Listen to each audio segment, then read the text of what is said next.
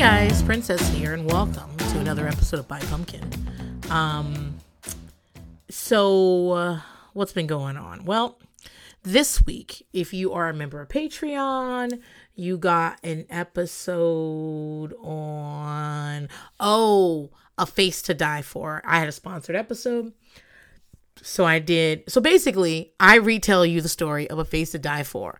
Um, from my perspective, I actually don't even know if that's what happened in the movie, even though I just watched the movie because I'm just doing my retelling. I had a lovely time. I laughed a lot at myself. At the end, I was like, damn, I'm sorry this is over. So if you're a member of Patreon, go listen to that. If you're not, go be a member. You can go to patreon.com backslash buy pumpkin and it's five bucks a month and you get a weekly bonus episode. Sometimes people sponsor episodes so they dictate to the content, but other times I'm doing one offs, I'm doing documentaries. Um, last week, so um, so last one I did was a face to die for. Before that, someone asked me to lay out how to be a foster parent. I did an episode where I just only talked about advice I would give you starting off being a foster parent. That's fun. I have a married to medicine episode coming up. I have a uh, I was gonna say dance moms. I got a black dance moms, which is bring it um episode coming up. I got a Tien Tamara episode coming up. Good stuff, fun stuff, um that we can talk about, and you know try it over there. Also, this week is the first week of the month. So, my Princess Diaries Patreon subscribers got an episode where I talked about um Halloween, our Day of Dead, our Day of the Dead um uh, celebration. Um I talked about um some things that are going on with some of my adopted kids bio uh, families. I talked I do end up crying because I was talking because when I was talking about Day of Dead, I was talking about some of some relatives that died. Um, and I give a PSA about washing machines. I think, yeah, fun stuff. Uh, so you can also that's also at patreon.com backslash buy pumpkin. Once if you sign up for the Princess Diaries tier, which is ten dollars a month, um, you you get a bonus episode every week where the same ones the the five dollar ones get, and you get an extra episode a month where I just talk about my own fucking life. And some people like that. So, and maybe you're one of them. So th- check it out. Anything else I want to talk about? No, not really. You know, guys, I'm just like getting ready for the holidays. Um, I'm actually my mom. Thanksgiving of 2023. My mom want is renting a house in Nags Head. So that's a year away from now. But she has, but it's a popular house and she rents it all the time. And she wants to, she put the money down for it. So what she, it's, it's, it sleeps 22 people.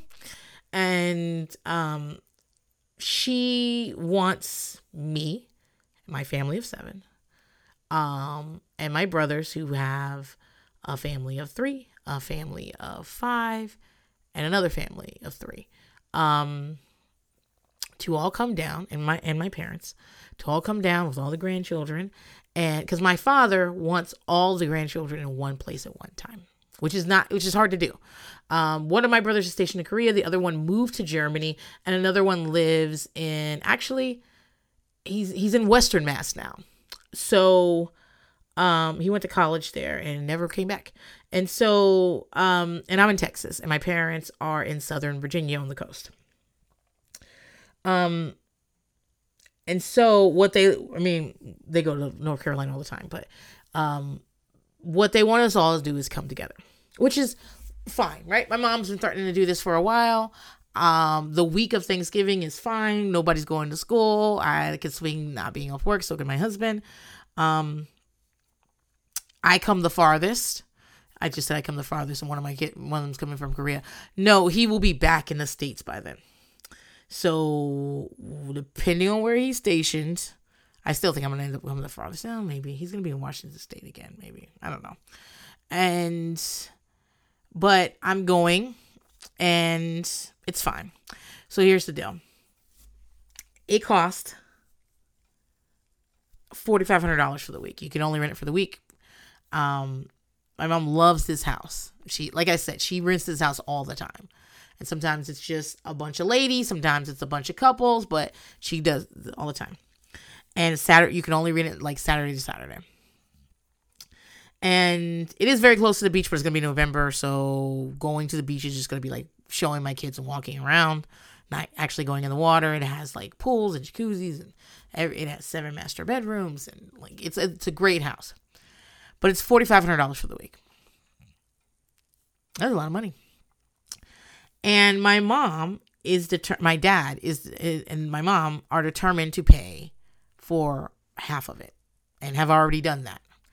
And if we and then she would like each of the families to, to put in, right? And if we divide that by person, it's $250 for the whole thing, I guess. I hope I don't know if my numbers are right. Um and for my family of 7, that'd be 1750, okay? A week vacation. There are outlets there. There's tons of shit to do. It's also only 40 minutes away from where my parents live. Um so and also my husband some of his family lives there too so we could go visit with them it's every bedroom has a balcony so uh like there's lots of room there's you know game room uh, there's lots of places for you to fucking be right so it's a, it is going to be a vacation is it worth it yeah it's worth it um it will have to be the big vacation for next year. But here's something my mother then told me all right? I don't know why the fuck she told me this because she knows I am so fucking petty. She knows I am. Like, she needs to like think about what she about to say to me before she says it. Because once you say it you can't unsay it. So she she's actually willing to pay for the whole thing. And so what she has decided is that she will let each of the children know like that listen i've already paid for half of it and i and if you could like let me know how much you'll be willing to contribute okay. And people will pay what they say they're willing to contribute. Now I know how much it costs, so I'm going to contribute you 1750. Okay? That's what I'm going to contribute. But my mom is saying that if one of my brothers is like, "Oh, I can only contribute $10," that she's that's to be fine. And that ain't to be fine with me. it's not to be fine with me. and she also does not want me to go from room to room asking all the people how much they contributed when I get there. Even the children. My seven year old niece, how much did you pay to be here? I came with Papa and Nana. Yeah, but how much did you pay before you got here? Nothing? Interesting. Interesting. I know you're seven. Still interesting. So I have to come the furthest because I believe my brother that lives in Korea now will be in Northern Virginia. He might be in Washington State, but I'm pretty sure he's going to be in Northern Virginia. My brother that lives in Germany doesn't fucking count because he's not even to bring his kids. My parents are to bring his kids. All he has to do is fly his dumb ass over. I, I don't know why I call him dumb. He because he dumb, but still, all he has to do is fly his ass over, and then he'll probably stay at my parents' house, who will then put him in his backseat of their car and drive him. And then my youngest brother does have to f- drive from Western Mass. He's a teacher, so he's broke. Uh, so, he's not broke, but I'm saying he's a teacher, and he has three kids, and so I know. So not only do everybody else is going to be have access to their cars, I will not have access to my car. I'll have to rent a car for a week, a minivan. I have to board my dogs because my dogs are not welcome no matter what. Um, actually, I was thinking there was a, a, a, a proposed thing in which I would have to stay with my mom for a week and the dogs would be with me. And my mom said, well, well they can't be here. You know, they, you can't have pets here. And I was like, why are you acting like you rent this house? You own it. What do you mean? Well, she said, well, they said you can't have pets. They? Aren't you they? Isn't this your house? And she was like, yeah. And they say you can't have pets here. And so, like, so I have to board my dogs. I have to fly seven people. And I'm probably to get a hell of a deal because you guys know what I'm like. I, I always make a dollar out of 15 cents. So, like, I know I'm to get a hell of a deal because I'm to be stalking. But it's Thanksgiving week. Okay? Okay. So I gotta fly my family there. I gotta rent a minivan while I'm there. I'm assuming I'm gonna pay seven. I'm I'm going to pay seventeen fifty because I'm gonna pay my way. But I'm assuming you want me to help pay for the Thanksgiving meal, the groceries. I'm not cooking shit. I don't even want to cook shit at my house. And the only reason to be around family for Thanksgiving is to not have to cook anything. So I, I hope nobody thought I was gonna cook anything because I'm not. It's fine. My mom loves to cook. My dad is a big cook. My husband is a big cook. Like these people are gonna be they, these are the type of people to be like, come try my food. Like I make food, and don't get me wrong, my kids love my fucking food. My husband loves my food. I feel like I do good meals. I get recipes that I like. I try them out. I see how everybody feels. And I and about last year, maybe the year before, I was like, I don't make enough vegetables. I do make vegetables, but I often like rely on put all my all my stuff into the into the protein and then I'll have like rice or a steamed pack of vegetables. So I was like, I just do I know how to cook carrots? Like just carrots and just green beans. So I went on this journey of finding different recipes for just vegetables. And baby, I make some bomb ass green beans. People beg for green beans for me.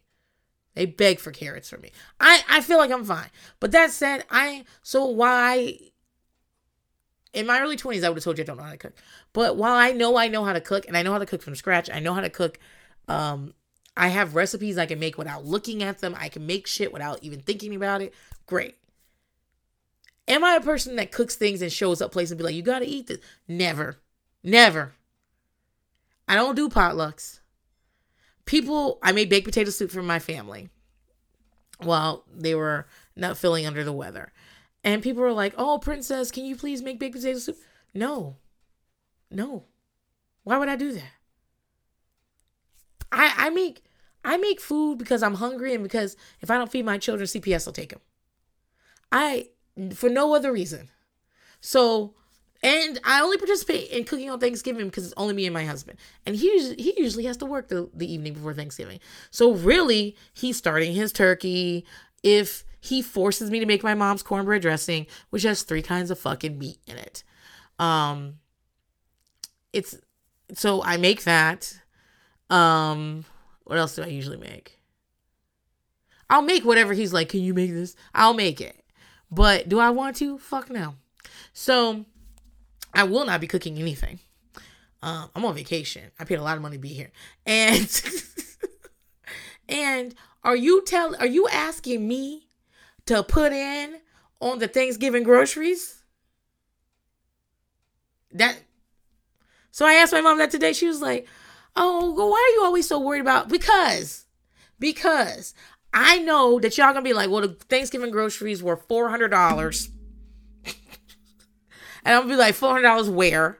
My mom's gonna be like, it's gonna be 19 people. Don't act like it's not gonna cost some money. Fine. And then you're gonna be like, well, 400 divided by 19 times seven. Yeah. Here's wouldn't it be funny if I show up to this trip with no children? And then I was like, oh, I'm only paying for two people. Wouldn't that be funny? Maybe I'll board my children too. Mm-hmm. You ever thought about that? And the other problem, I told my mother how much money I made because she was a part because I was t- I talked to my mother every day and during some of my salary negotiations we were talking about what I was asking for and I got it. So she thinks I can afford it. That's the other thing. And I told her how much I make on the podcast. That was a mistake because then she said that uh, she needs to get a percentage of it because I talk a lot about her and that's I'm probably she's probably a draw to the podcast. One, she's not a fucking draw to the podcast. I'm a draw to the podcast. And what I'm talking about is my childhood traumas. You owe me money for that. Okay? I should be suing you. All right? So because of that, she's like, You got seven jobs. I'm like, oh my God. See, I should shut the fuck up sometimes. Because of that, she thinks I can afford it. So you know, I always make a dollar out of 15 cents. I am dividing the amount. I'm, you know, I know a lot of people, I think more people are talking about it, especially on TikTok and other spaces, about how women do so much more of the emotional labor of the home. And it's not just women who work women who uh, manage the household. Women women manage much more of the household. And it's not just like oh you have to make a dinner at night but you have to meal plan and you have to make sure you grocery shop for it. You have to um, taking into account every the likes and, and dislikes of everyone in the house. I don't make food my family dislikes and then get mad at them for not eating it. Cheeks doesn't eat spicy food. He just don't do that. And all everybody else loves spicy.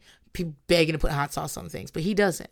So if I'm making something that's gonna be spicy, I need to account for him. This is part. This is the gig. Okay. I plan out Christmas. I always do every year. I plan out Thanksgiving, I plan out Halloween, I plan out all the trips, and this is emotional labor.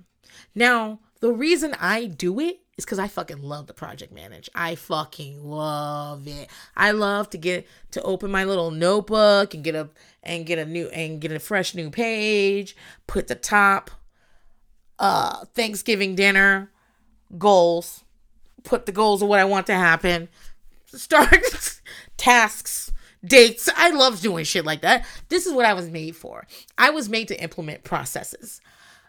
But I project manage. and then other people need to do the things. I'm I'm I'm top level. I'm looking I I'm big picture person. Now who gonna make these fucking yams? Cause it ain't gonna be me. So so the reason that I do like my husband I've gotten I've actually bought most of I've I've I I think I'm done with Christmas shopping. I've at least a few more things and then I need to buy my kids are still awake. Um I said I can go to sleep when this podcast is when I finish recording the podcast. Um I need to buy a TV for my older boys. So I'm waiting for a sale and I'm buying everyone a bike this year. So um I know from experience that on Black Friday um I could just go online and buy a bike, buy a bunch of bikes, and it's fine. And they're all they'll be fucking thirty dollars. There there'll be nothing. So that I'm waiting to hold off on that. Oh, and I need to buy myself a new iPad because uh, Bunny doesn't know this, but Bunny's gonna get. She's supposed to get her iPad when she turns ten. Everyone's that everyone gets that at their birthday. Bunny's been having some maturity issues, some um, just some like we need to make better decision issues. And so like when we do these milestones, you get an iPad, you get a phone, you get to do this, you get to do that. They're based on your maturity. Like what what what kind of maturity do you show? Um, Bunny can't play out front by herself because when she's unsupervised, she has a hard time remembering the rules. She remembers them perfectly when you're looking at her. When you're not looking at her, she don't remember the rules. And so right now, she's trying to build back up to that. Um, so like when I leave to go grocery shopping or what whatever it is that I'm leaving the house for, like I had a, a lash appointment today. So the kids, my husband was asleep because he's got he has to work in the evenings, and so the kids were Turtle was watching everyone for about two hours, which is it's about as long as I maybe three. It's as long as I want him to watch people. Also, I pay him. He's not a parent.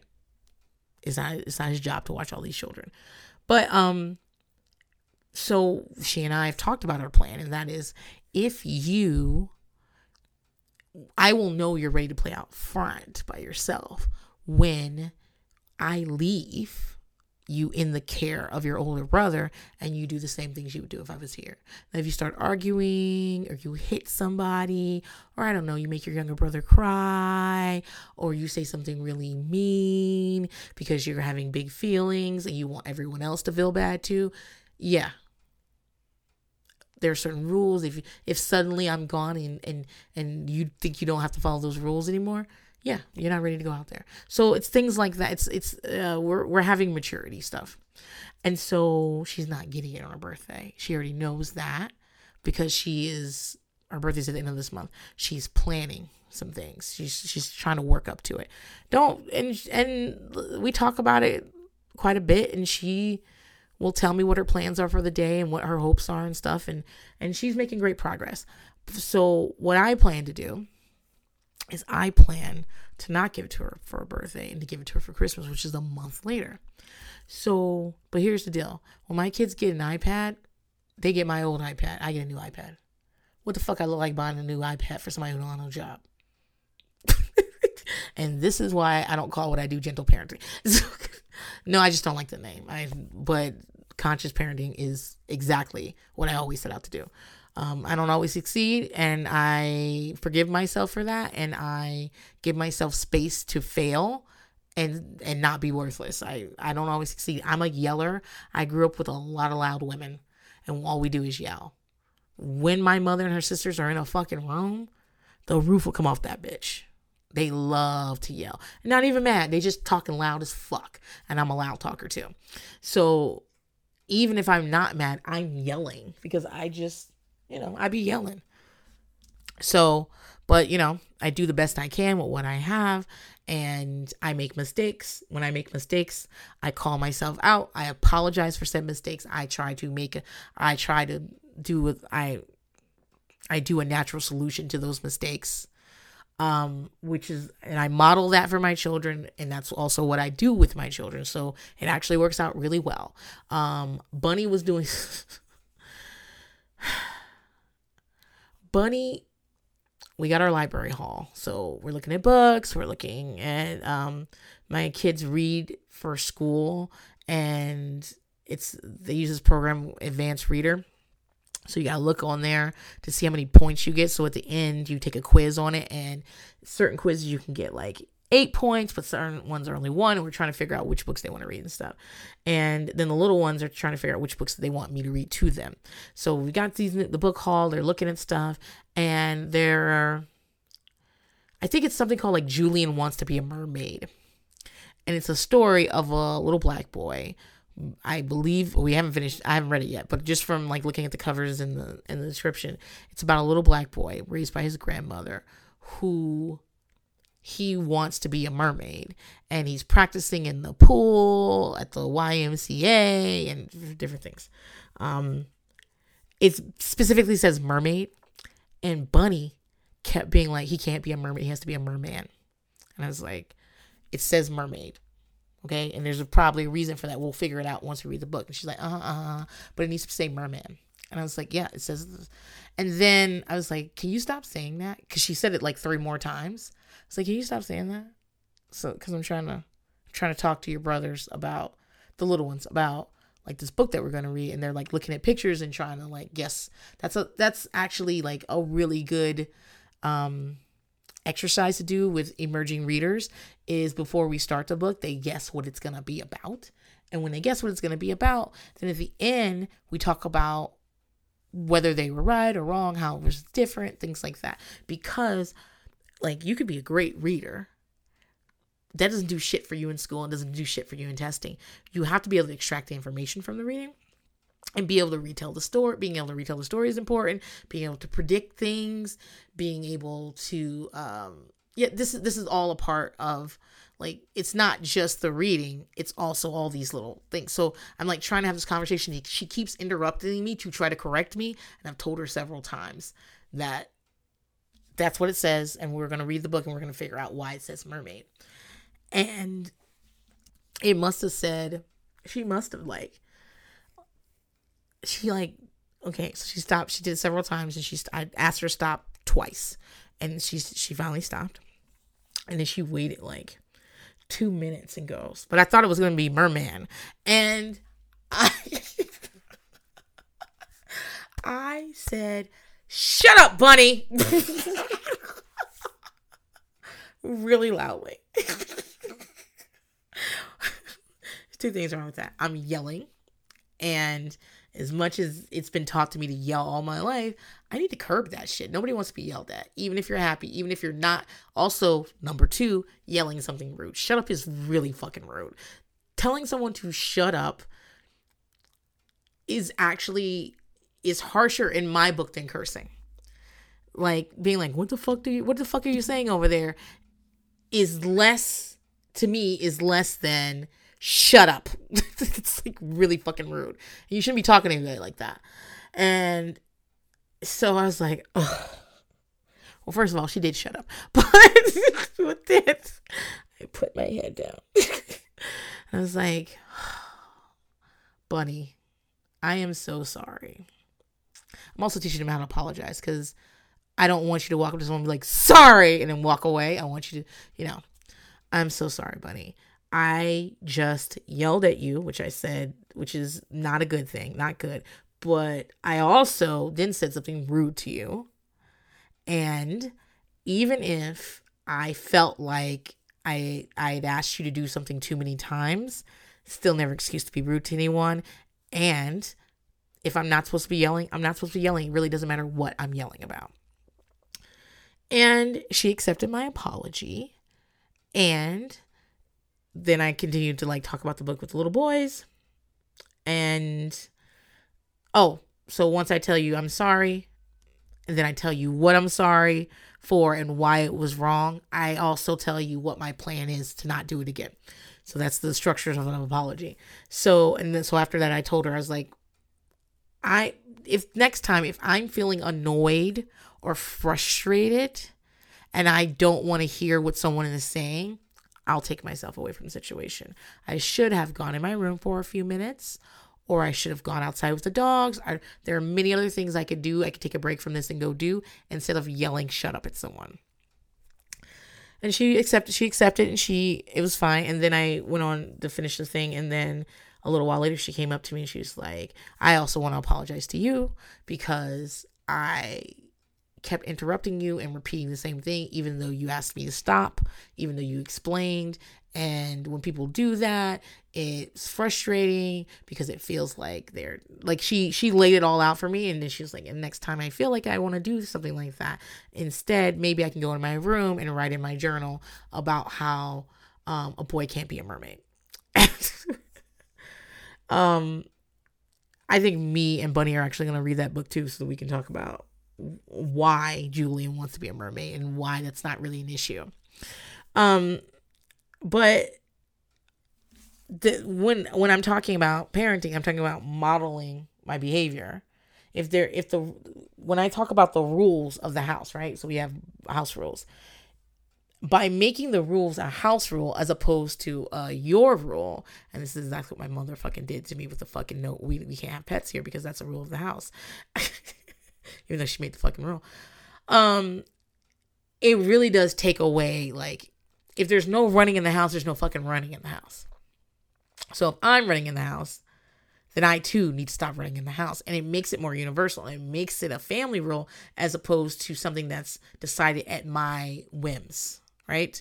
So instead of like no yelling, except for when I want to yell, but there's no yelling. So if I'm yelling, I need to model the same behavior. I need to correct myself. I need to, you know, and do the thing. So like, and that's all like, that's the basis of my conscious parenting. I have other things, but that's the basis of it. You know, I take what I I take what I can use and I leave the rest. But anyway, back to that. I don't buy kids new things. When my turtle got a phone, also I don't give phones to children that are in elementary school you don't need a phone. Because kids in elementary school don't get to go places without me or without an adult. Like there's no reason why why do you need a phone? You they all have like devices they can play on. That's fine. But you don't literally need a phone until you get into middle school because in middle school is when i start letting you go places without me. You can wander the neighborhood a little bit more. I still have boundaries. There's actually a really crazy man at the end of the street and i don't want to use crazy is not an accurate word but um he was threatening children with a gun um, he was telling uh, my sons, they're with their little friends. They're, they're just like a group of five or six black boys that like to play together, various ages. And he was telling them that he knew that they had done something to his house and they had called the police on him. And he better, they better get the fuck out of here. Like, I had to prevent, prevent like already the, the neighbors had called the police on him and they were handling because apparently I wasn't my kids weren't there for the gun thing, but whatever. But I had to prevent my husband from going down there because I just felt like what can be done is being done. Anything you do is going to escalate it. And like, I just, just like I don't want my kids and something like that. I don't want my husband and something like that either. And so, like, he's part of the reason there are lots of boundaries they can't go.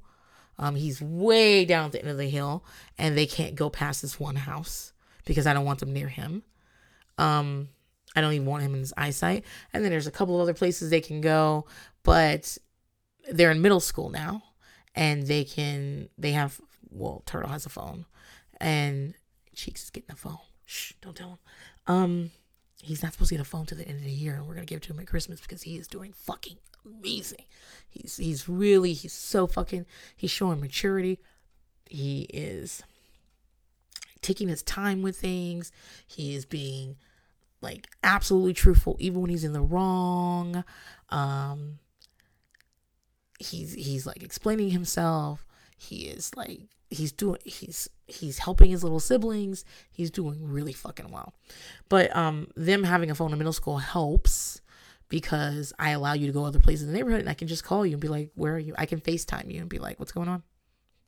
You can you can call me and be FaceTime me and be like, "Can I go in so and so's house? Where well, what's so and so's house? Take a picture of the front of the house. What street is that on? Who's in there?" Okay, well, if their mom is there and they say you can go in, that's fine. But I need you home by the like. It's so much easier. That's why they have phones in the start of middle school. But I'm not buying you no new fucking phone. What the fuck I look like? Daddy fucking Warbucks? So if you get a phone, you get my old phone, and I get a new phone. I go to work. I got a job. I got jobs. Okay, so I, I don't have time for this. And so and so I do so one of the gifts I need to buy, and this is I went off on a lot of tangents to get here, but one of the things I need to do is I need to go buy myself a new iPad. And not the new version of the iPad, the 10. I'm not buying that shit. I don't want it. It's 130 $140 more than the 9 and it's got a, a, a, smidge of a bigger screen and that's pretty much all i care about that's that's all it's gonna sure it's gonna be faster the new one's always faster why wouldn't it be but like if i wanted to do all that i buy an ipad air and i ain't paying $800 for no fucking ipad so no and they're and apple's in the midst of like revamping like the iPad line. I'll wait two years. I'll, I'll see. So I'm gonna buy a nine, a new nine for myself. I'm gonna give the nine I currently have to Bunny. She don't know. It's new to her. She ain't have an iPad before. Now you got one. Would you want a brand new one? Okay. So so I need to so I need to I got a TV to buy. I got some bikes to buy. Um, and I got an iPad to buy. I got to get that iPad in early December because you can't find the bitches after um the closer you get to Christmas. Um, I got to do bikes on Black Friday. I'm not going anywhere. I'm going to buy, I'm going to get bikes shipped to me on Black Friday. And then, um, the TV, like, I don't know. I've never, I've never seen a Black Friday. For I don't go out on Black Friday. I'm not a Black Friday. I'm not like get up at four o'clock in the morning and wait for a fucking TV. That's not my. That's not my deal. I never wanted a TV that bad. I never wanted anything in my life that bad. Wanting things is not really a thing for me. Um, I rarely am like, I just gotta have a thing. Uh, you know what? This is also due to childhood trauma, and also like like people take things from you, and if you need things, then they take it from you, and then you'll be asked out. So you don't need anything. You force yourself not to need things. Um, and also I grew up in the military, and like my parents were serious that children pack their own shit. So if you have a lot of shit, you got to pack a lot of shit. And I don't want to pack a lot of shit. So you need to own what you can move. That's what you need. So I would I'd be 10 years old and be like, I don't know if I want that because I don't want to pack that.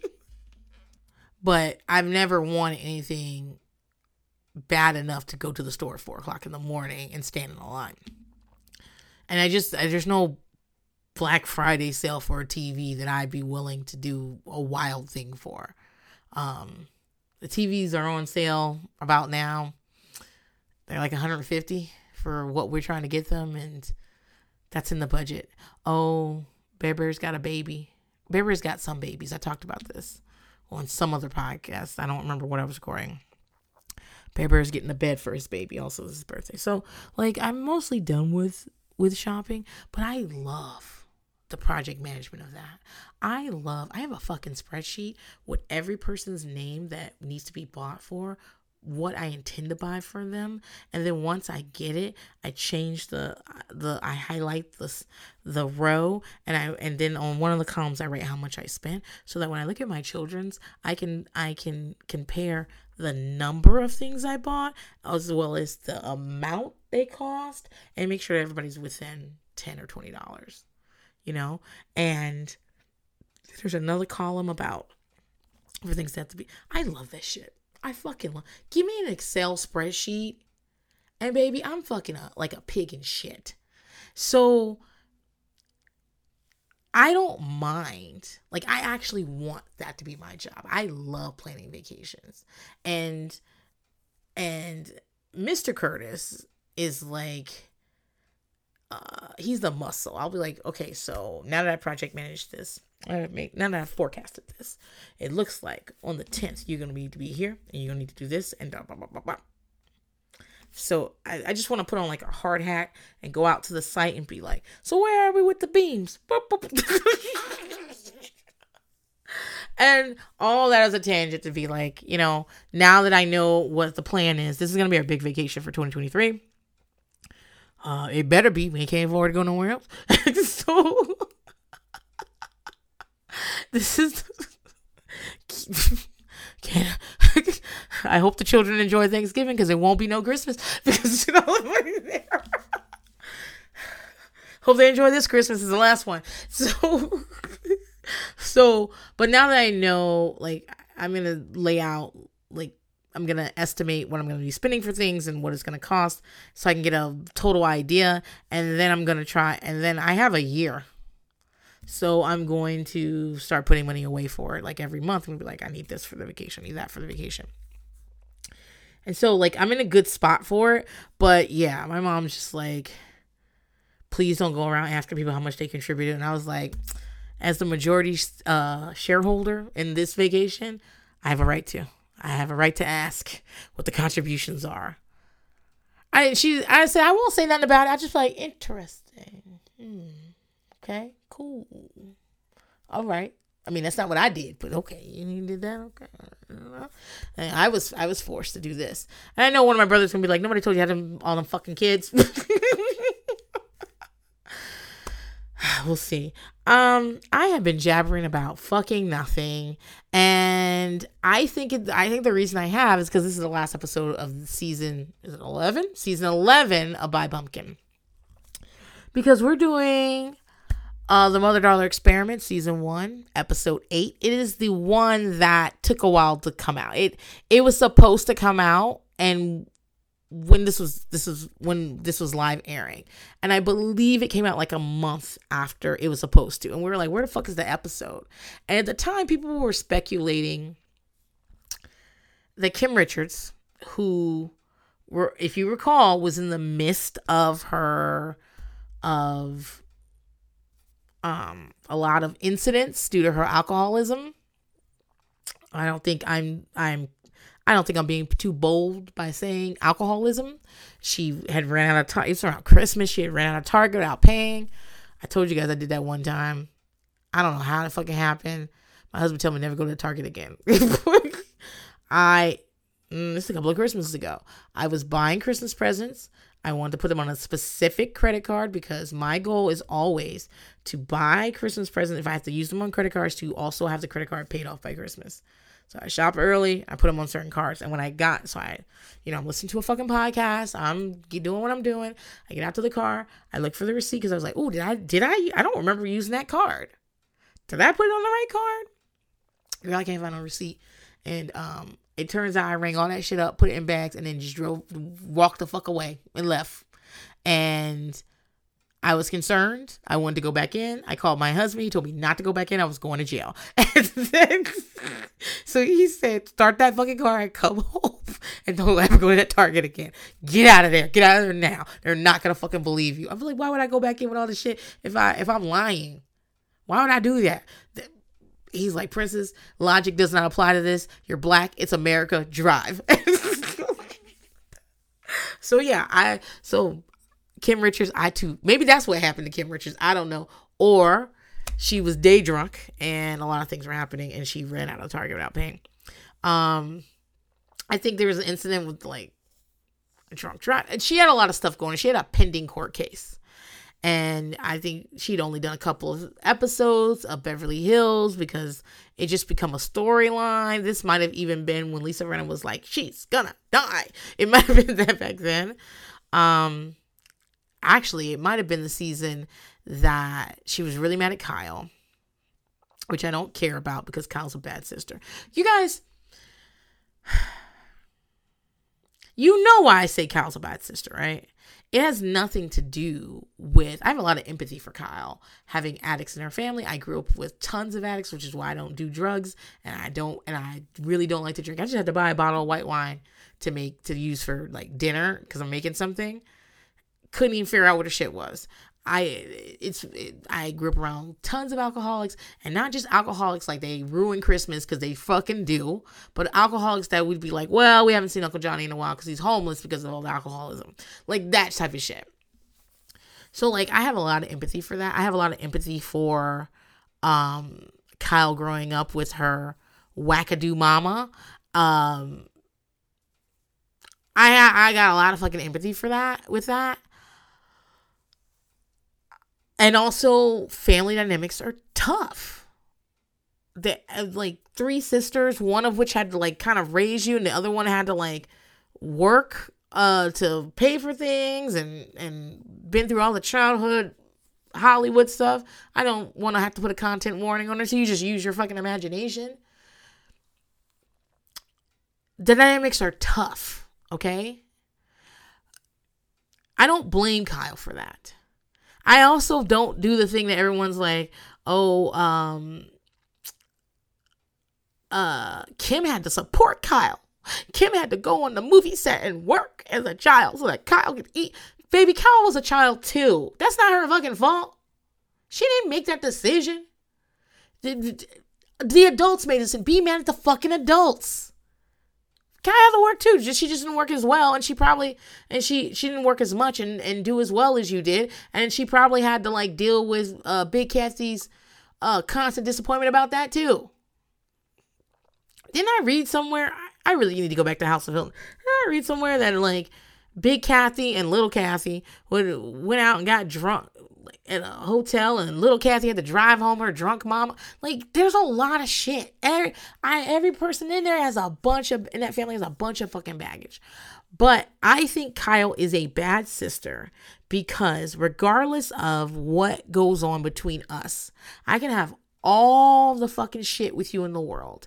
I will not let an outsider come in on this shit. Lisa Rinna will never be allowed to say shit about you, even on camera. Even if she's like, if we show, if we're on camera and filming, and she's like, "Well, I think she's got an alcohol problem," I'd be like, "Stop you right there, Lisa. I appreciate your concern, but I'm not gonna let you drag my sister and whatever problem she may or may not have on on this show. I'm not gonna let you do that." Thank you for your concern. You bring up my sister again, I'm gonna give you a fat fucking lip and not from those lip injections.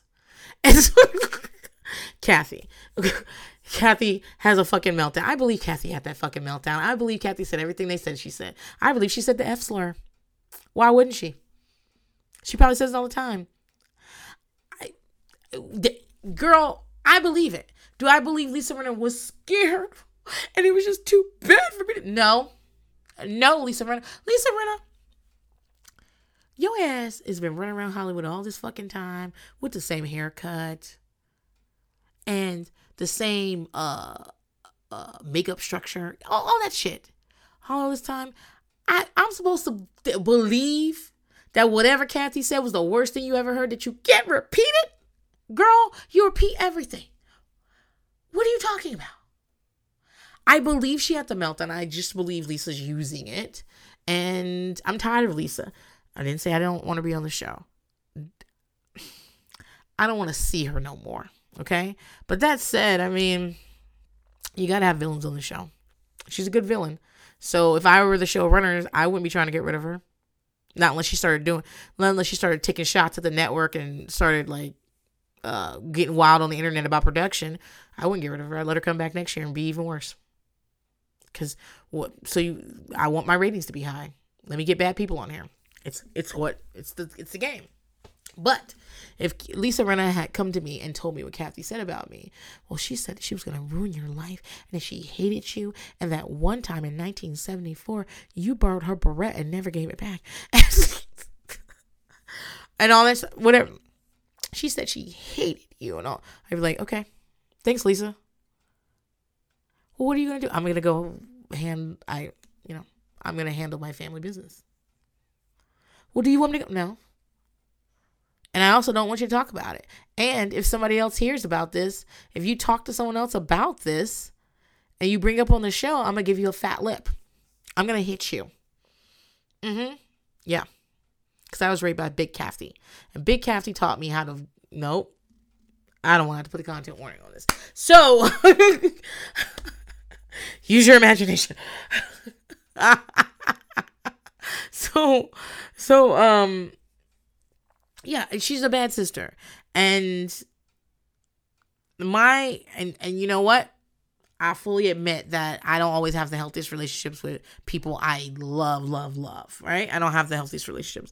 But the way I deal with it is that I am oh if I love you and you are my family, I am always on your side. I am always cheering for you, even if I don't like the plays. I may not support what you're doing. I support you though. And if I need to tell you wrong, it will be behind closed doors. And I absolutely will be like, I don't like this and I don't think you should have done that. And uh, it made it very hard to support you. But eh, I'm not saying that I agree with everything they say, but I'm never going to let somebody else trash you. I'm just not going to. And so a bad sister. Fine. Plenty of people are bad sisters. Fine.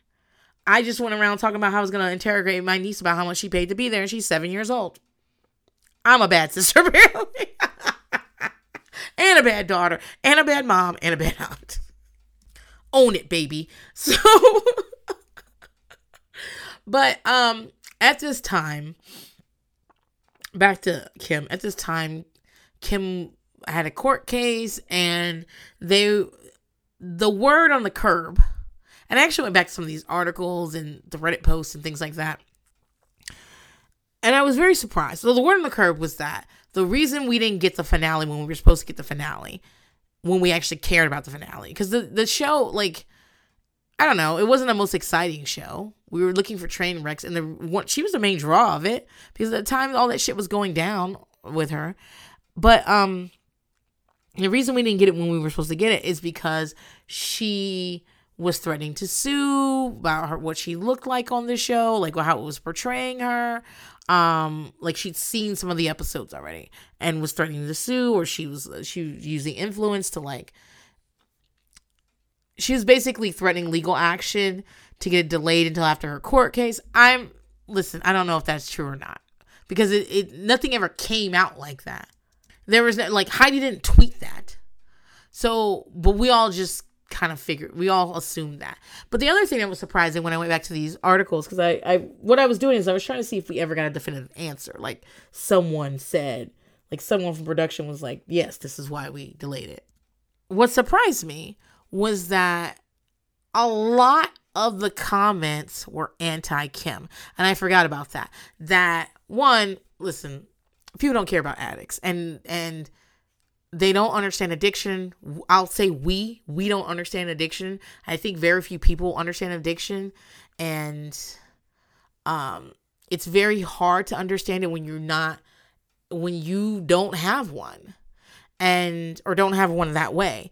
And there's a lot of like put yourself together, stop drinking, you're ruining your family and and like one comment was like i'm just don't believe kim could get get it together to try to to block this episode from coming out when she can't get it together to stop drinking. I'm like well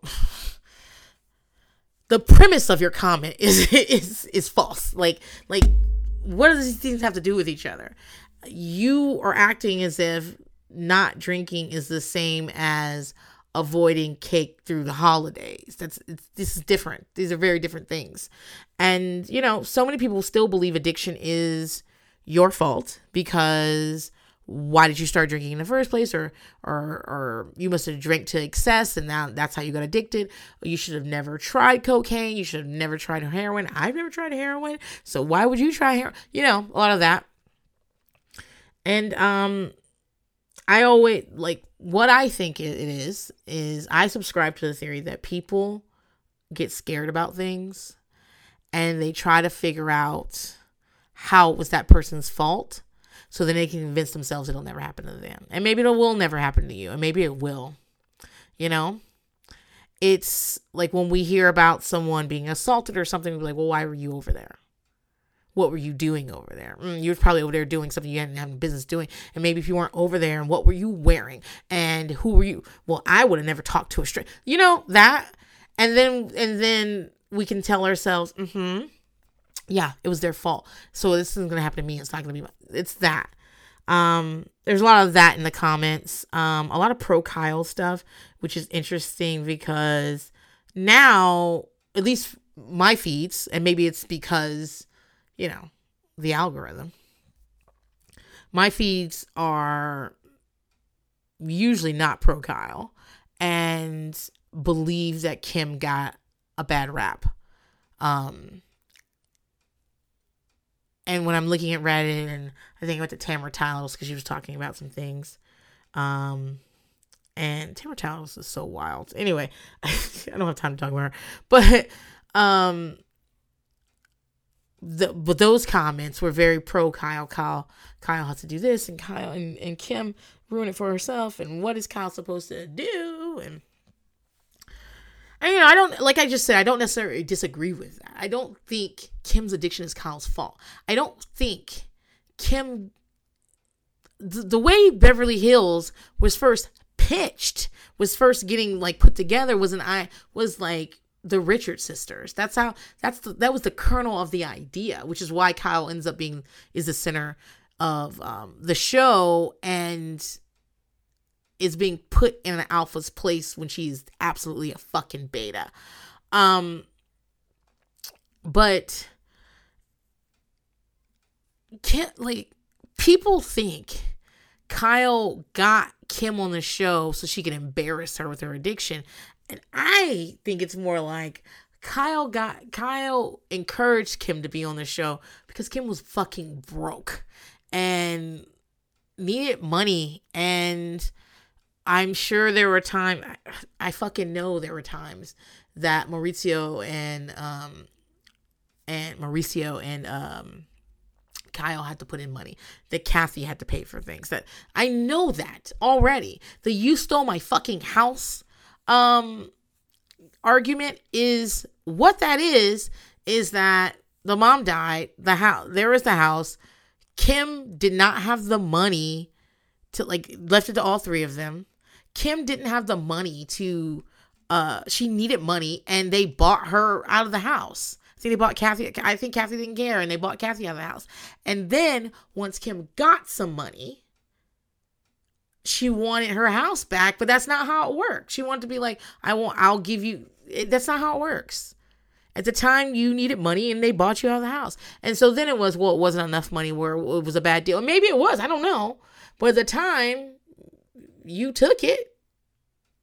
Like obviously, I, I keep saying Cal's not a good sister, so I wouldn't be surprised if it was below market rate or it was whatever. But I also wouldn't be surprised if, if you asked Kyle, she was like, she needed she she literally needed fifty thousand dollars today. Like I had to go to the bank to go get fifty dollars fifty thousand dollars in one dollar bills for her. So so we made a deal because she needed this, and so that's what I gave her. Like, I I think things are far. Mm, I think that's what I want to say. I think things are much more complicated than any pro Kyle people. I don't who are these pro Kyle people, but pro Kyle people, anti Kyle people. I think it's much more new pro Kim and Kathy. Guys, Kathy's a bad person. I know, I know. She is doing what needs to be done right? Right. At the moment, she's what we're seeing on the show is necessary and we're happy to see it, but she's a bad person. Like, like, even if I say something nice about Kathy, just note I'm also thinking she's a bad person. Like a really fucking bad person. I'm never on Kathy's side. I'm just maybe not on the maybe maybe the enemy of my enemy is my friend. You know, something like that but yeah, she definitely said the F slur. Definitely. Absolutely. Absolutely. Um but yeah, it's all it's all more nuanced than any of these takes I always hear. It's more nuanced than that. There's a lot there's a lot of shit. There's a lot of water under the bridge. Like we can't I'm sure if we talk about your family, like unraveling all that stuff takes some time. Yeah. But yeah, mm-hmm. all right, let me let me talk about the show I'm supposed to be talking about. So yeah, we didn't get it for a little while and I also saw that Krista was threatening to sue after it came out because she felt like she looked bad. I'm like, Krista, I don't. You came up here and said that you was in love, that you told your daughter's husband you were in love with him. Does no. I would never say some shit like that. No one could twist that around because I would never be saying something like that ever. So there's no like no way to to to to present it in a way that's bad to me because saying I was in an emotional affair with your husband, with my daughter's husband, is no. But yeah, so um, it's not this episode. So I watched all the other episodes on Amazon. I bought them on Amazon. This episode isn't available on Amazon. I went over to YouTube, and you can buy it on YouTube. Um, and that's where I got it from. In case anybody actually wants to watch it. Um, when the episode, we're an hour in. Okay, this, this is what I'm talking about. This is what the fuck I'm talking about. So when I'm like, I'm tired. Oh my god, it took so long to, to do the podcast. It's my fucking fault. No one to blame but me. so we put we pick right back up with Natalie Screen because remember she she's fighting um with her mom and so she's screwed like she's like kind of like she's aggressively in her mom's face while her mom's trying to wash her face and she's like, Stop talking to me like that. This ain't your bathroom. Watch your words around me. It's like the way she talks when she's mad is to their mom is very different than how Natalie talks. Like, oh my God. Like, that's how she talks normally. And then suddenly she's mad. She's like, What's your words, woman? Like, it's very, it's interesting. It's an interesting code switch. Um, Karen's like trying to walk away from her. She's chasing Karen down the down the hallway with her in her in her string bikini with her ass all out. They look good. Her ass look pretty good. I mean, if you're just looking, yeah, uh, nothing to be ashamed of there. And Karen yells, but not at Natalie because Natalie's again in her face. She looks around Natalie. I know who she's talking to. She says, in about two seconds, you're going to see a mother and daughter fight. So, what we do see is Karen go to Shar's room and wake her up and say, Hey, Shar, can I put my stuff in your room? And Shar is like, yeah, yeah, go ahead, go ahead. Karen sounds like she's crying. The because she's facing Shar. This is night vision too because the lights are out, and um she's facing Shar, so I can't see her face, but she's crying. Shar looks bewildered. Shar um Shar had on a sleep mask and some earbuds. Shar was fucking asleep. I will tell you, I had to start wearing an eye mask because I started getting my eyelashes done. Um, I need them, the prosthetics, because I've never had eyelashes a day in my life, and I am 30% cuter with them. And, but uh part of what I need to do is like just be more careful. I, like as soon as I got these eyelashes, I realized I sleep directly on my face. I would have never told you that before, but apparently I do because I'm rubbing them off in my sleep. So I had to get an eye mask. And do you know I started having the best motherfucking sleep of my life as soon as I got an eye mask. As soon as I got one, it is amazing. And I just want you to try one the thing is, I have to put it on my face. So even though I'm like watching TV, you know, in a TV room from a very young age, it, it's been my lullaby since I was like fucking three or four years old. And so I don't, I can't sleep without the TV. When I was a kid, even when I was a teenager, my dad would come in and turn off the TV when I was asleep. He would always, my dad would like check on us. So I, if I fell asleep, and I woke up, my TV was off because my dad came in there and checked in on me and, and, and turned off the TV. But as an adult, I started doing like the timer on the TV. Because after a while, the, the worst isn't it the worst when you fall asleep and then and the TV's still on and you wake up and something crazy's happening on the fucking TV. It's like ah, ah, ah. you're like damn, god damn it. So I put a timer on the TV. So every night I go to sleep, I put on one of my sleep shows I don't need to explain it to you. You guys know what a fucking sleep show is. If you don't know what a sleep show is, how did you find this podcast? If you're not into TV so much you don't know what a sleep show is, how'd you find this podcast? So I put a 30 minute timer on and then I put my sleep mask on. And baby. So I can still hear what's happening. It's still it's it's it's still a sleep show. But since I can't open my eyes and just look at it, I'm asleep like that. And I'm a good sleeper anyway. Let me take that back cuz uh, cuz I'm not we got to stop putting moral like descriptions on sleep, getting up early, being neat and tidy. Uh like these are not like whether or not your room is clean is not a moral like if your room is dirty it's not a moral failing. You know what i mean? And if you don't sleep well like it's it it's fine. It's it's not your fault. You know what i mean? Um what i will say so i'm not gonna say i'm a good sleeper. I'm gonna say i am someone who falls asleep pretty easily right? Because i'm always you know how i shit i just forgot which was it avengers was it Civil War? No, it wasn't Civil War. It might have been Civil War. The Marvel movie. I know I don't have a lot of Marvelistas listening to this, but the one where Hulk, like all, all fucking, all fucking movie, they're trying to make sure Hulk doesn't change. Um,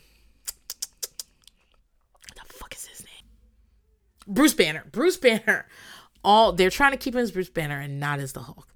I can't remember why. It has something to do with like I don't know. He's gonna ruin something. He's gonna blow something up. I don't know. I can't remember. It's been a long time since I did my rewatch. And at the end, though, they need him to turn into the Hulk, and they're asking him to get angry or something, and he turns and he goes, like my secret is I'm always angry, and then immediately turns into the Hulk. And the thing is, is that we're the whole movie has been about keeping him calm so he won't turn and then we find out he could have turned at any time. A lot of people are really mad about that. But this i just went a long way to tell this but i am always tired.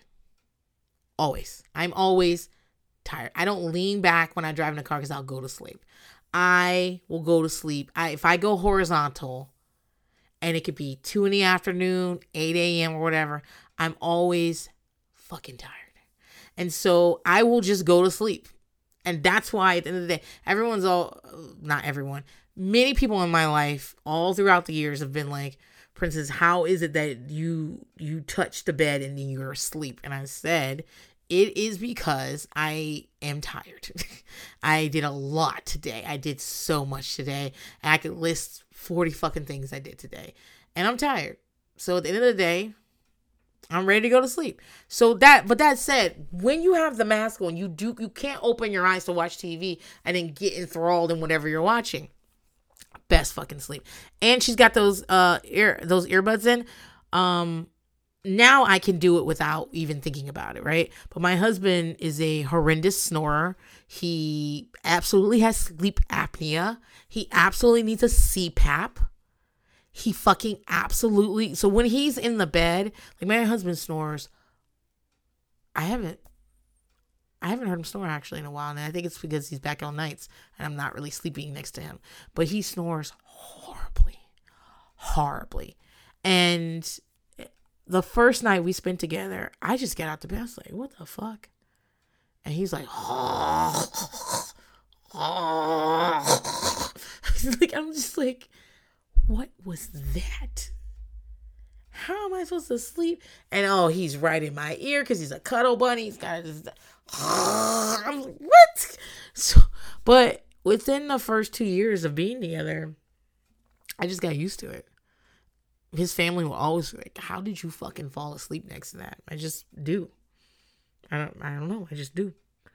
And to the, it got to the point because he has sleep apnea. Apnea. He stops breathing in the middle of the night. That he would stop breathing and I would wake up. I'd be like, get up, get up, get up. Be like, what? I'm like, yeah, I thought you died. You stopped snoring. um, but so then we had a long distance marriage for some for over a year. When I when it stopped being long distance again, when I agreed to move back to New York under duress, very angrily, um, I hadn't slept next to him in a very long time and I had to get earbuds. I mean ear ear um what are those things called? Earplugs, excuse me. And I still keep them for like um Fourth of July and shit like that because people are ridiculous. But um I would go to sleep every night with earplugs in and I would sleep fucking good. And recently, so since I've gotten lashes, I wear the eye mask, and then during Fourth of July, I put on earplugs, and baby, I don't hear shit. I'm a fucking sleep within seconds.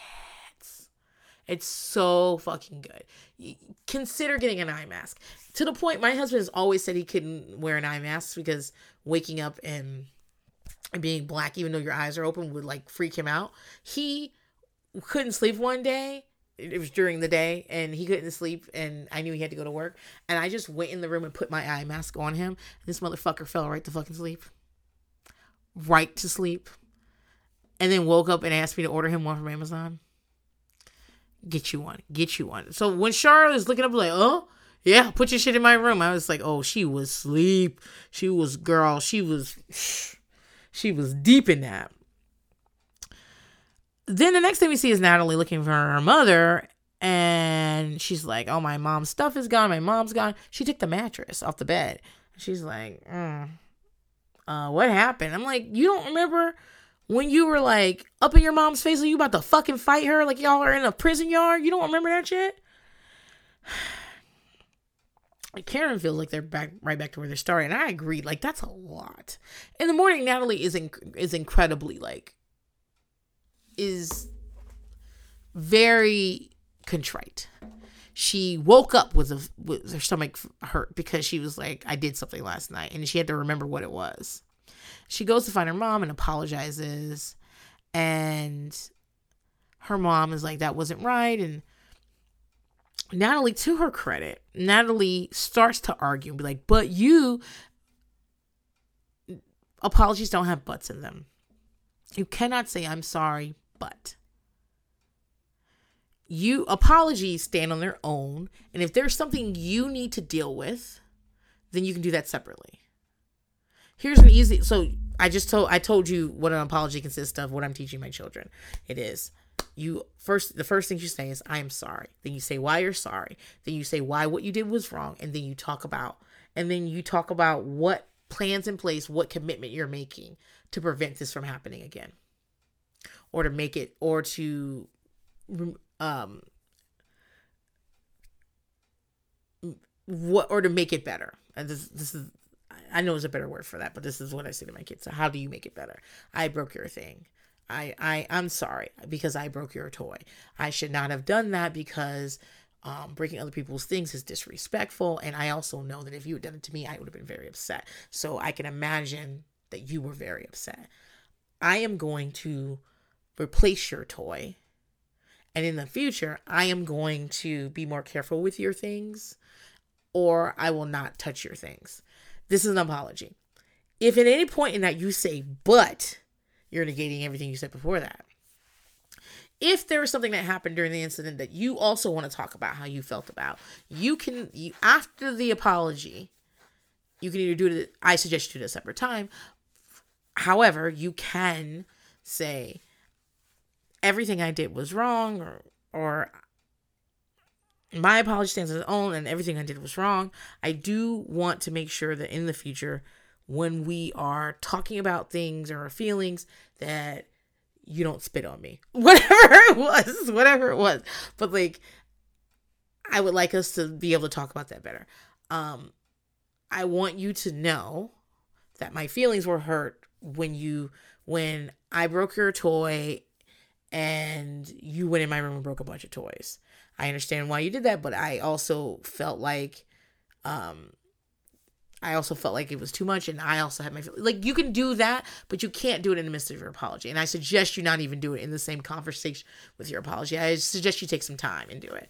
Um so to Natalie's credit, she's about to argue about it, and then she goes, "Wait, I'm sorry. I'm sorry. Never mind. I'm sorry." And I thought I was like, "That's." It's so important that we make apologies without requiring anything of the person, without expecting something. If you are apologizing and what you want is for then me to apologize to you, and then if I don't apologize to you, you want to take back your apology, this is not. You, there was no apology in the first place. This is not the spirit of apologies. Um, just like when we give gifts, we don't expect things back. You give because you want to give. And if they give back, then that's great. And if they don't, then they don't. Um, but you can't, you know. Um, she actually goes to Char's room and gets Karen's things and moves back, including the mattress and and um she's very contrite and she asks her mother for a hug. I don't think I've seen Nana like this very often. Um, I do want to say this.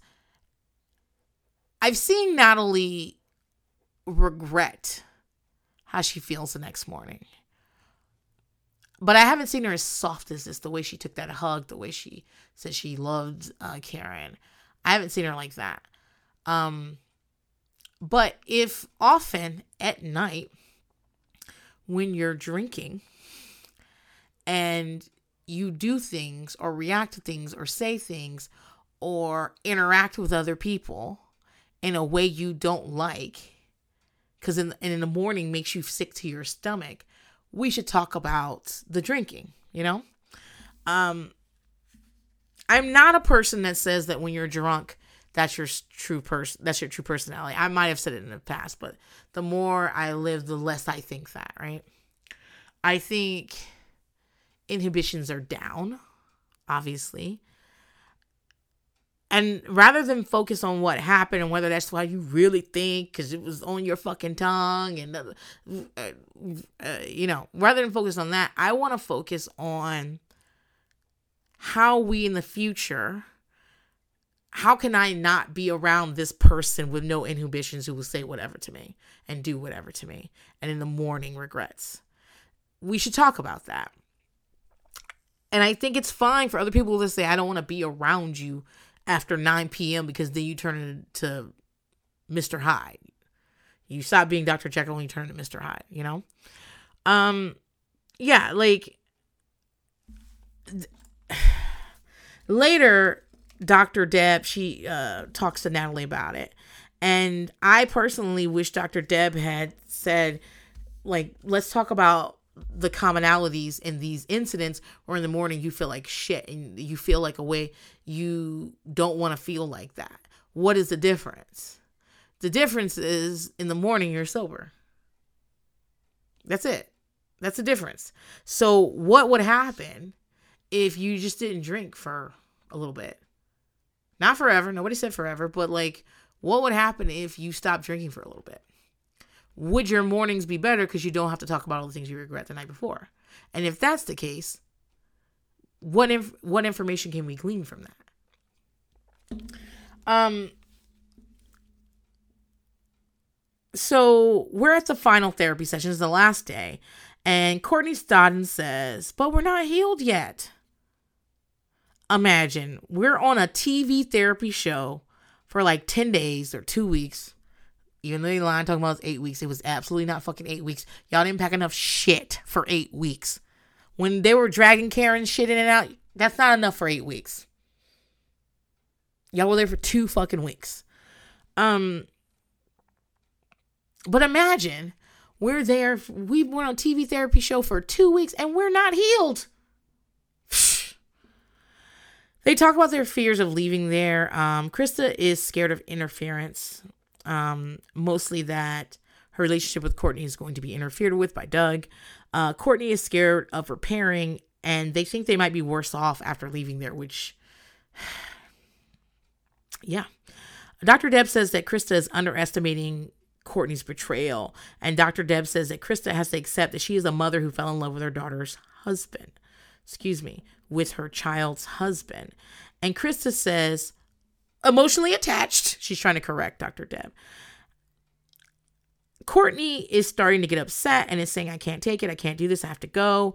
They're pulling at their body I'm assuming that they're looking for the mic to take off, but and it, was such in a strange way, like they were having some kind of out, out of body experience, the way they were yanking at their body in their clothes. Um, it almost looked like a bunch of fire ants got dumped on them and, and they were trying to get away. So Courtney runs off crying, and Krista is saying that she's tired of taking the bullet for Doug and being blamed. Listen, I've said this before, I'll say it again. I understand Krista. Like, no, I don't understand Krista. Don't get me wrong. I don't understand what the fuck Krista's doing there. But I do understand that Krista feels like she and Doug had an inappropriate connection. That's me minimizing as much as I can. I really do feel like I do feel like a line was crossed. I do feel like something physical might have happened. Maybe not sex, but I feel like something physical might have happened. But they've crossed an emotional boundary and Doug got forgiven, but Krista didn't. I get that. I understand that. Um Doug's a man. We set lower standards for men. Courtney lives with Doug. And Doug is their whole world. It's Doug is their partner. Doug is the person that gets their coffee in the morning and uh, they share a bank account with. It's easier for Courtney to forgive Doug. Doug isn't their mother. So I understand why, well, I don't agree with, but I understand how Courtney did that. Because I would have left Doug immediately. If Doug was telling me that that he and my mother were having conversations where my mother was trying to fuck him for the last year or two years. And he decided 24 months in to tell me about it. And then when I go talk to my mother about it, my mother's like, well, he wanted to have a threesome with me, you, and him. And he told me, he like, and my mother's telling, first of all, Doug's got to go. And I don't know when the next time I'll be seeing you, mom, because I would have felt I'm betrayed when when I have to hear about something and I find out I'm the fourth person I heard about instead of the first person. I get betrayed that way. There's no fucking way for two years the two of you have been doing all kinds of wild shit behind my back and having all and I don't know. I would be livid. I, there's no way. That said, I understand how someone as male identified as Courtney gets there.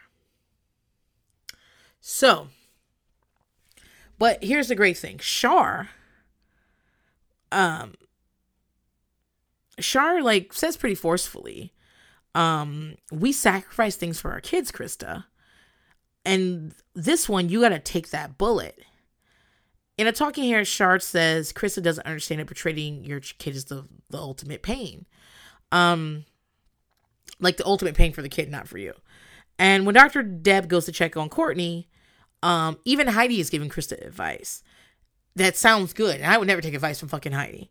And she says, You hurt her in an intimate, deep way that only you could hurt her. That that's it. That's that, that's part of it, right?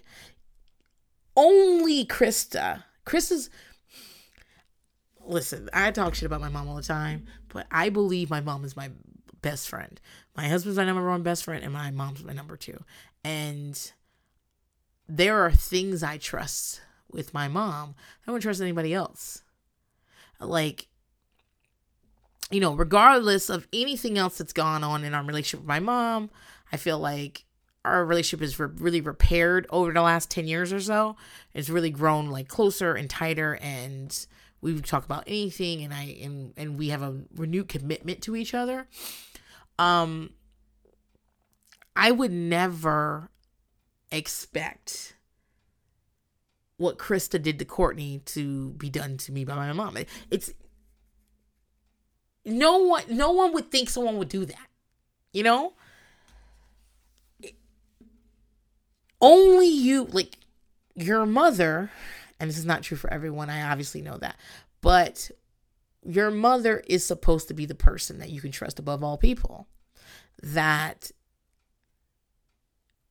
has your best interests at heart no matter what your mother you know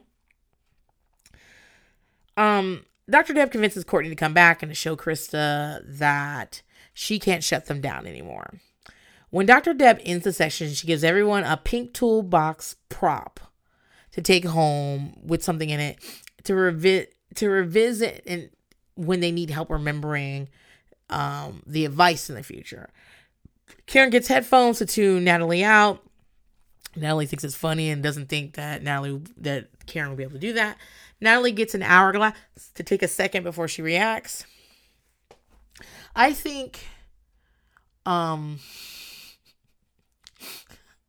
I was gonna say I think therapy, but I think specific um fuck I just forgot the name of it. Specific behavioral therapy would be really helpful for Natalie because her reactions are over the top, aggressive, and affect everyone around her and it affects her relationships. And I bet you we could get down to a reasoning, and the reasoning doesn't always matter, but I bet you we can get down to this portion where where we figure out why Natalie does this and what we can do to help Natalie overcome those triggers would be like I, am not saying it's gonna happen tomorrow. And and also like telling people just to go to therapy is like so vague and so unhelpful, right? Um therapy's a process. There you gotta find someone that vibes with you, that knows where you're trying to go. A therapist can be just as fucking crazy. They got all they all got problems. Did you see that TikTok where that lady um was talking about how her therapist the whole time she was seeing her was being investigated by the state for stealing uh financial information of her clients and spitting it at like a psychic and she had been a victim and didn't even know it like yeah. But it's it's a process and you have to find people that want to work with you and you also have to find people that are that are in your budget and you also have to find people that understand. It's it's it takes a while. And then once you find the right person it's in your budget or in your insurance network and has availability and has a philosophy that you vibe with and has an understanding of what's going on and all that, then you got to get to work. And that shit can take forever and a day. It's not that easy. I just. but it's going to take forever and a day anyway. You might as well get started, you know? Kim got a suitcase because she's strong enough to carry her own baggage. Kimberly gets a hall pass to give herself a break from taking care of all her mother's emotional needs. Darlene gets an egg because she walks on eggshells, and Heidi gets a film thing. You know that thing where they put in front and they go, cut! You know, and they chop the thing. It's called something. I forget. I'm not to look it up either. Don't tell me either. I don't care. By the time you by the time you message me or comment what the thing is, I will not even know what you're talking about. Um Krista gets a map. Oh, that was to tell Heidi she's the director of her own life, and this is not a TV show. I'm like, okay, but then why'd you give her that then? Mm-hmm because that's for a TV show. So uh, Krista gets a map and it's all over the place, and she's not supposed to get lost in the details. And everyone's like, I don't know if that's what she needed. Um, Courtney gets a colander um, because they have lots of things going on. It's a reminder to sift through to get to the good stuff. Jessica gets a golden shoe to remind her to put her foot down. Josie gets a speed limit sign with the number 19 to tell her not to rush to grow up. Char gets a bird's nest with just the mother left. All the all the babies, all the chicks have gone to symbolize that her birds will go away, and that's a good thing. Her guys, the whole gig of parenting is to guide them into a place where they can leave you. They're supposed to leave you. And I'm not saying that if they don't leave, you've done a bad job. Maybe I've said that in the past because, but I've also been spending more time with uh, different types of people and realizing that not everyone will uh, will live on their own and have it's it's not possible for some people. But I will say that for most neurotypical people, the goal is to guide them into adulthood and let them go. And and you cannot hover over them all their lives. Now, will I need to listen to this myself when as my kids get older? Yes, I will. Turtle's gonna be a teenager in like seven months. Babe, eight months. He's gonna be a fucking teenager. We were talking about the other day, and I tickled him to the ground and told him he's grounded for trying to grow up. And everybody already knows in this house that if I find that you are trying to get taller than me, you're grounded. And Turtle's trying to get taller than me. Turtle is five feet tall. He's about to be fucking taller than me. And the moment I look at him, he's taller than me, grounded. So, but yeah, I, I mean, I'm gonna have to remind myself of that. But like, that's the gig. What did Elektra tell um B, um Blanca on Pose? You want something that stays? Get yourself a puppy. They leave. They're supposed to. The kids leave. They're supposed to. Um, Cassie gets a compass to remember that she's in full control of her life. So pick a direction and follow her own path. And while Dr. Deb is giving like the closing like talk, she stands up and like Kim stands up and just starts wobbling. And Kimberly's like, oh, she's going to lay down. She's going to lay down. And she almost falls. And she kind of wobbles out of the room. And like Kim Kimberly chases her down, yelling, Mom. And in her room, Kim is saying she can't focus. Then when she looks around, takes a while for her eyes to follow. She's lying there. She keeps going. She's tired. She's sleepy. She's dizzy. She's mumbling and stuttering. They call it paramedics, which is, I mean, what I do. Uh, they all watch as she goes into Kim's room, as they go into Kim's room. And Natalie's like, hyped because they're bringing a stretcher in. I don't know.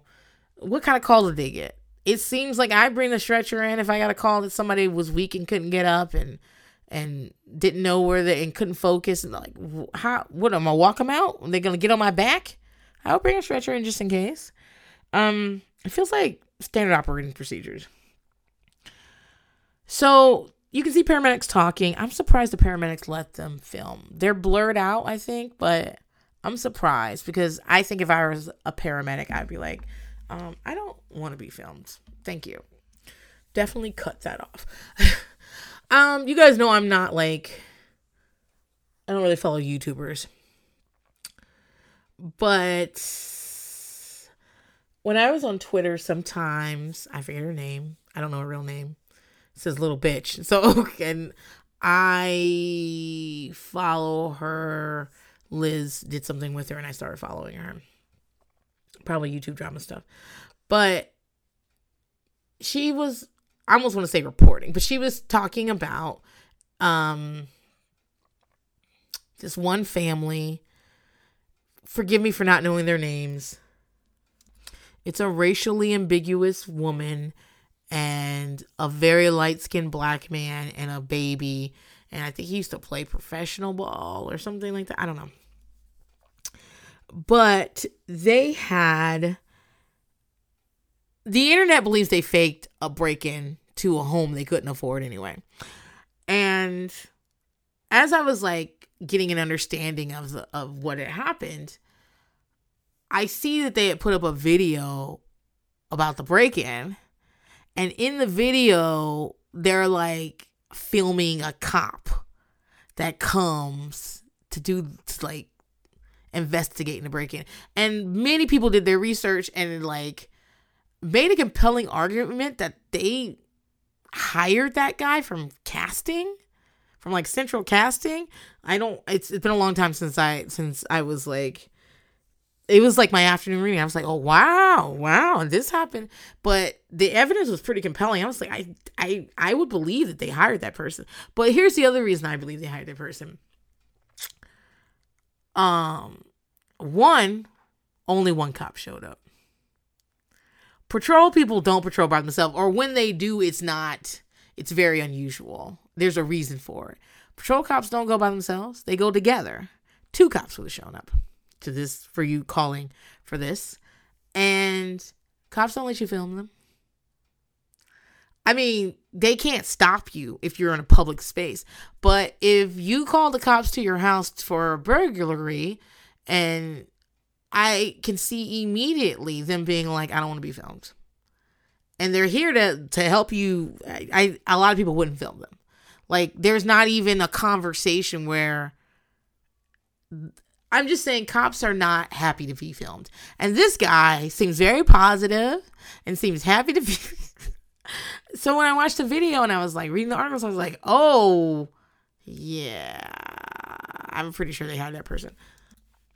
I'm off on another tangent. Can you tell? I don't want to talk about this?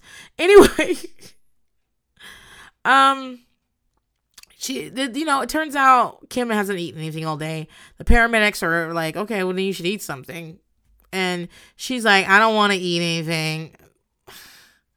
She just wants to lay there and she feels the same way in an hour hour and a half. She'll go to the hospital. Um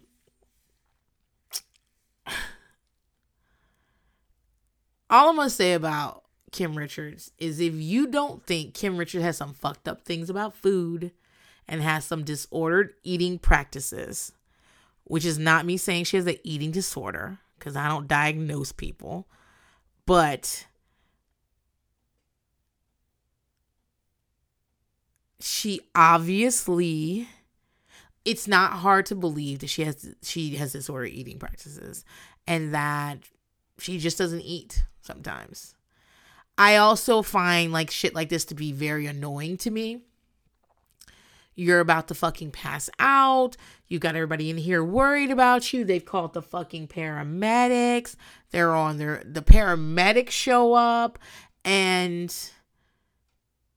we find out that your ass isn't eating and then when people try to feed you you get you're like now now i i think everyone should stand up for themselves you should say what you need to say um and even in medical emergencies, if you don't want to do something, you don't have to do something. You have the right to refuse things.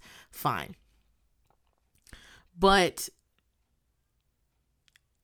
to me, it feels like she wants a lot of care, but she doesn't want to do anything about the situation. She just wants people to fawn over her.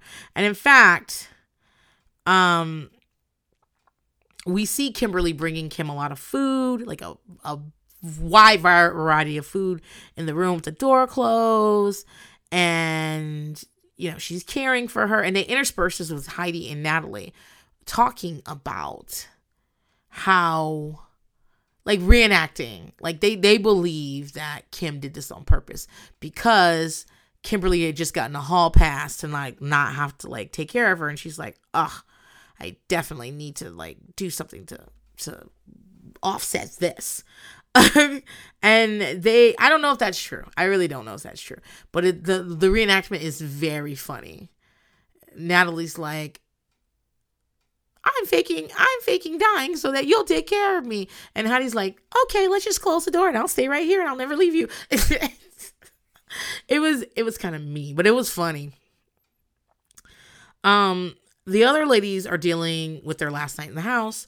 Shar says it's bittersweet, but she's definitely keeping in touch because she has everyone number. I don't know about all that, Shar. I'd be interested to see if you actually kept in touch. Krista is happy to have made it to the end. Um, the morning that they leave, Courtney says it was so hard because she, they hadn't seen their mother in so long before this. Kim says that she was nervous. This is in the morning, by the way. So Kim, I guess Kim, Kim survived the night. Kim says she was nervous because she didn't want anyone she didn't know anyone when she got there. And uh, heidi and natalie immediately started fighting. See the thing about this episode is there's a lot of clips but there's only eight episodes. I saw that shit. I hate clip shows. I only want my clips if you are disputing what's being shown on the scenes on the screen or if you're showing me something from like five seasons ago. Not three episodes ago. But i understand these type of reality shows i mean they gotta stretch.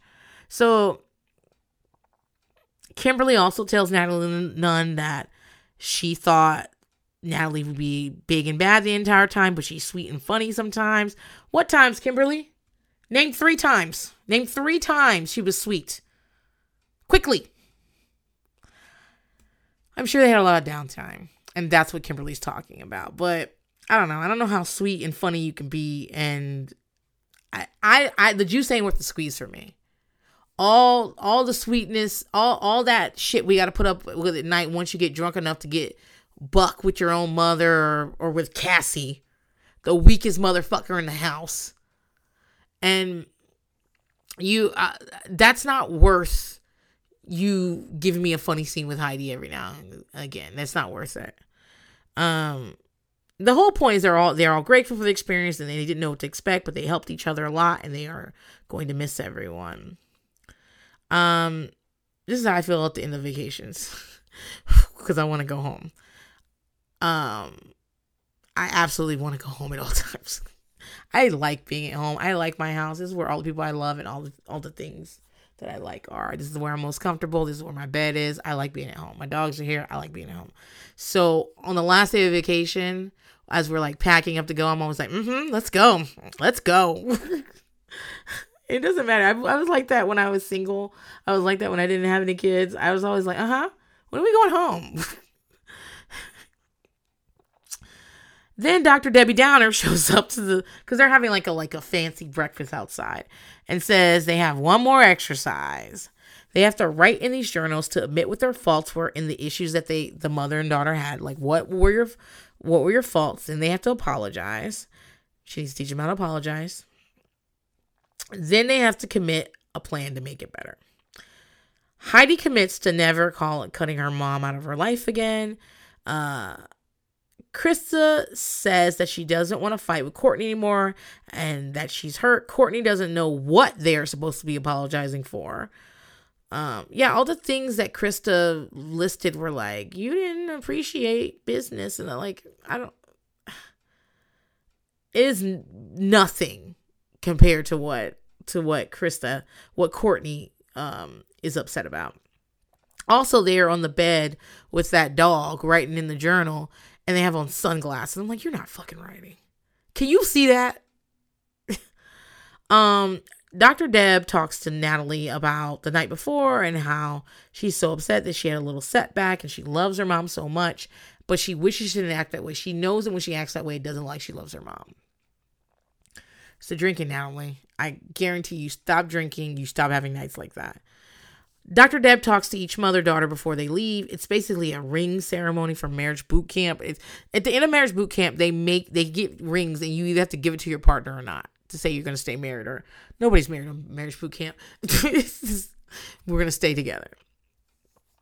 Karen tells Natalie she's going to work on being there for her. Natalie wants to apologize for being ungrateful and going off on her and being disrespectful, and she doesn't want to do it anymore. They leave saying they are a work in progress, they have the tools, and it's a new beginning. And then they go to a car to leave, no luggage. You know that car, it's it's an SUV. It's a you know, you you know that car drove 15 feet. Maybe drove around the circular driveway of this fucking place. All right and dropped them off on the other side. And then they went inside and got their bags and like went to the airport in Uber. You know that, right? Well, when they get in the car, there's these like necklaces or something that they're supposed to have, and they're really excited about that. They look like they came from Claire's. I'm not trying to knock knock it. Uh, I like Claire's. Claire's costume jewelry sometimes is fun. Um, especially the little stud earrings. I love wearing like like little, little ladybugs in my ears or whatever. It's it can be fun. I'm just saying that's where I wouldn't be surprised if that's where it came from. Um, and now that I have Bunny, Bunny loves to go there. We go there together, and she is just like, I want everything in here. And I'm like, oh, yeah, I remember I was a kid. Um, Jessica and Josie. Jessica apologized for not being a mother. Josie commits to letting her be the parent. Hey, whatever happened with that photo shoot with Josie? I don't remember that being resolved. She's there. So I guess they moved. I don't know. Anyway, they think they've grown. They are they too ride 15 feet and get a necklace. uh, Shar admits to being too overprotective and projecting onto Cassie. Apologizes for that. Um, Cassie commits to staying close, but also going her own way and also like not being afraid to call mom and stay like staying like no matter how far she goes, she's gonna stay in touch, which I appreciate and Shar should appreciate too. They say they're completely changed for the better. All right, well, calm down. I don't know about that. But I mean, they had the least problems, you know. Uh, Courtney tells Krista that they came here to find out the truth, but the truth makes them so angry they feel used and betrayed and hurt. They don't think Krista was ever, they don't think Krista has ever tried to comprehend how hurt that they are.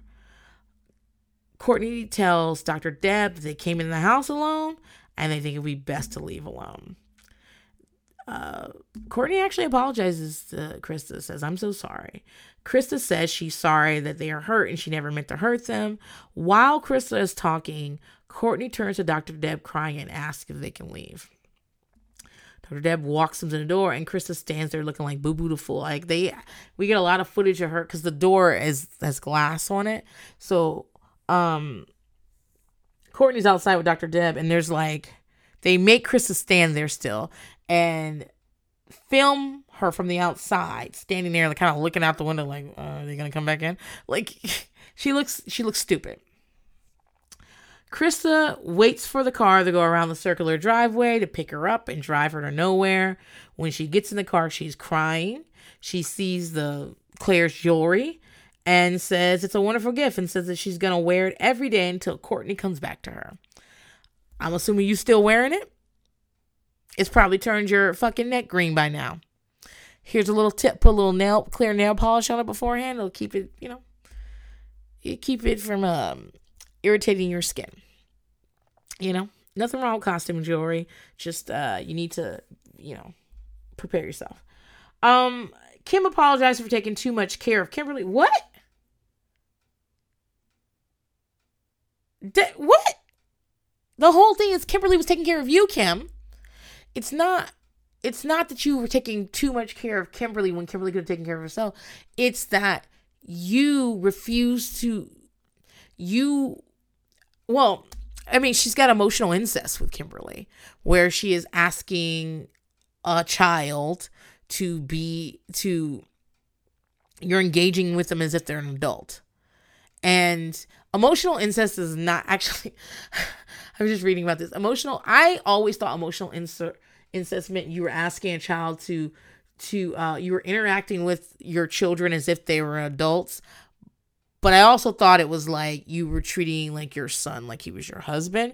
But it doesn't necessarily have to be that apparently. It has more to do with you you confiding in them refusing to let them be a child, asking them to do things for you that adults should be doing for you. I thought that was interesting because that's not what I thought it to be. But okay, all right, you know, it I was reading it in like um a reputable book by someone with degrees, so I mean, I'm not going to argue with them because I don't have anything except for a TikTok degree. So, um but still the whole problem was that Kim depended on Kimberly, refused to was codependent, refused to um refused to allow Kimberly space to grow and be her own person because she expected Kimberly to be next to her and take care of her all times. Uh no, Kim, you were not taking too much care of Kimberly. She was taking too much care of you. Kimberly apologized for making Kim feel weak by taking care of her. Okay. They say they've been through so much, but at the end, they just as connected as they were before, if not more. I'm sure. I'm sure y'all still doing the same thing. The truth is, Kim, Kim looks like she has a good relationship with her family. I don't think Kim is. I saw this in a comment on Reddit. I think Kim is at her best when she feels needed by her family, right? Or needed by someone. That's why, like she and Monty. Um, oh my God, when I was reading these comments, girl, I forgot about Kingsley. Y'all remember Kingsley? That pit bull she was in a relationship with that was biting everybody up and she was hiding Kingsley and lying about stuff and kept getting sued. Remember that time her storyline was I got a bad dog who I love and he bites people? Everybody else was on the Real Housewives of Beverly Hills, and she was on Dog Whisperer because she couldn't show a real. You know what I'm saying? There's nothing to show. Um, Kingsley. Kingsley. Okay. Um. But um, what was I saying? Oh, it seems a comment I read that I thought went uh read came like felt true is that Kim is very um she's at her best when she feels needed. And so she does have a good relationship with her children. But it's because she's their mother and that when she has friction with them, it's because they're trying to uh, differentiate themselves from her. And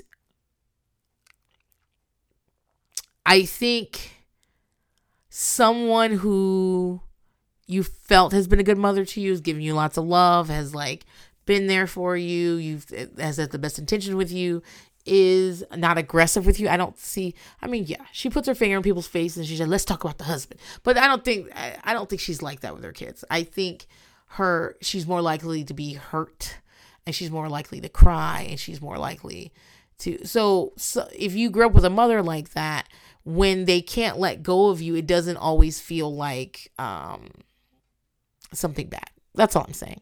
And so, but I, she seems to have a good relationship with her kids, a close relationship with her kids. Um, I mean, I don't know how I don't know how healthy her relationship is, but how healthy is anybody's relationship? I, I just don't think Kim or Kimberly really. I think they we needed some money. I think that uh, court cases when you're still in Target are tough, and expensive and we needed some money and we thought we were going to go in here and just ace it all and that's what we did that's pretty much what we did we lied a lot and we buried a lot and we know Heidi and Darlene are last. Darlene says that to be a mom is accept your children exactly as they are. Okay, I think to be a mother is much more than that, but I think that's a part of it. I think that's one of the hardest parts because people think of children as objects that they own, right? They are human beings. Um, they think of them as a reflection of you, but really they're a reflection of themselves. And do you affect the way you develop? And sure, but also they're their own person. And you must accept that they are. They're not always going to want to do what you want to do. They're not always going to like they're not always gonna handle things the way you want to handle them. They don't. They're not gonna have the same opinions. It's why people love babies. You can project whatever the fuck you want on them. You can be like, this baby totally agrees with everything I say, but a ten year old maybe not.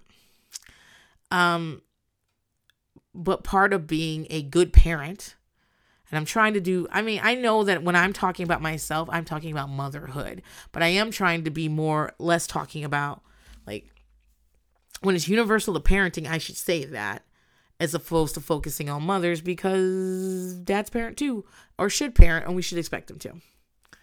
Um so to be a good parent is to accept that this child is not an extension of you. This child is not a pet. This they're a person and they're going to be who they are and you must accept them for who they are. Um I don't know what's going to happen with my kids, but my hope is that I am there to support them along the way. Um, I'm in this for the long haul. If you're going to do prison time, I'm going to be writing you letters. And if you're going to be present, I'm going to be there at the inauguration. Either wherever you go, I'm going to be there. But I need to accept that you get to make your own decisions. I need to accept who you are. I need to, ex- I mean, and I'm, I'm not talking about, I mean, there are situations in which, um, maybe you have to cut off your kids. I just I can't think of any that might happen to me. I really can't. Um but that's me, you know, whatever. I got my own fucking problems. So um um Darlene apologizes. Uh Heidi apologizes for holding on to the past and being selfish. They leave pretty happy and they feel excited and thankful and they too like the jewelry from Claire's. Um maybe they know about putting the nail polish on it. I don't know. But okay, that's the end. That's the end of it. Um, I think I had a good season. I enjoyed it. I'm glad. I loved. You guys know my fa- the reason I like to talk about reality TV and documentaries and all that type of shit is because I like the way we as humans interact with each other. I want to know the whys. I want to see the behavior. I want to get into that. And I felt like this was a good series for me to do that. And I enjoyed it. I have a sneaking, so this is the end of season 11. I have a sneaking suspicion where we're going to be making season 12. And since I'm the one that makes the decision, that's why I have a sneaking suspicion because I've been thinking about something. And yeah, when I'm ready to announce it, I will. So next week when we get back, we're going to be doing some bonus episodes. I'm not sure. I actually am sure. I have it plotted out. It's just not in front of me. So we just got to wait till next week. I'll see you then. Later.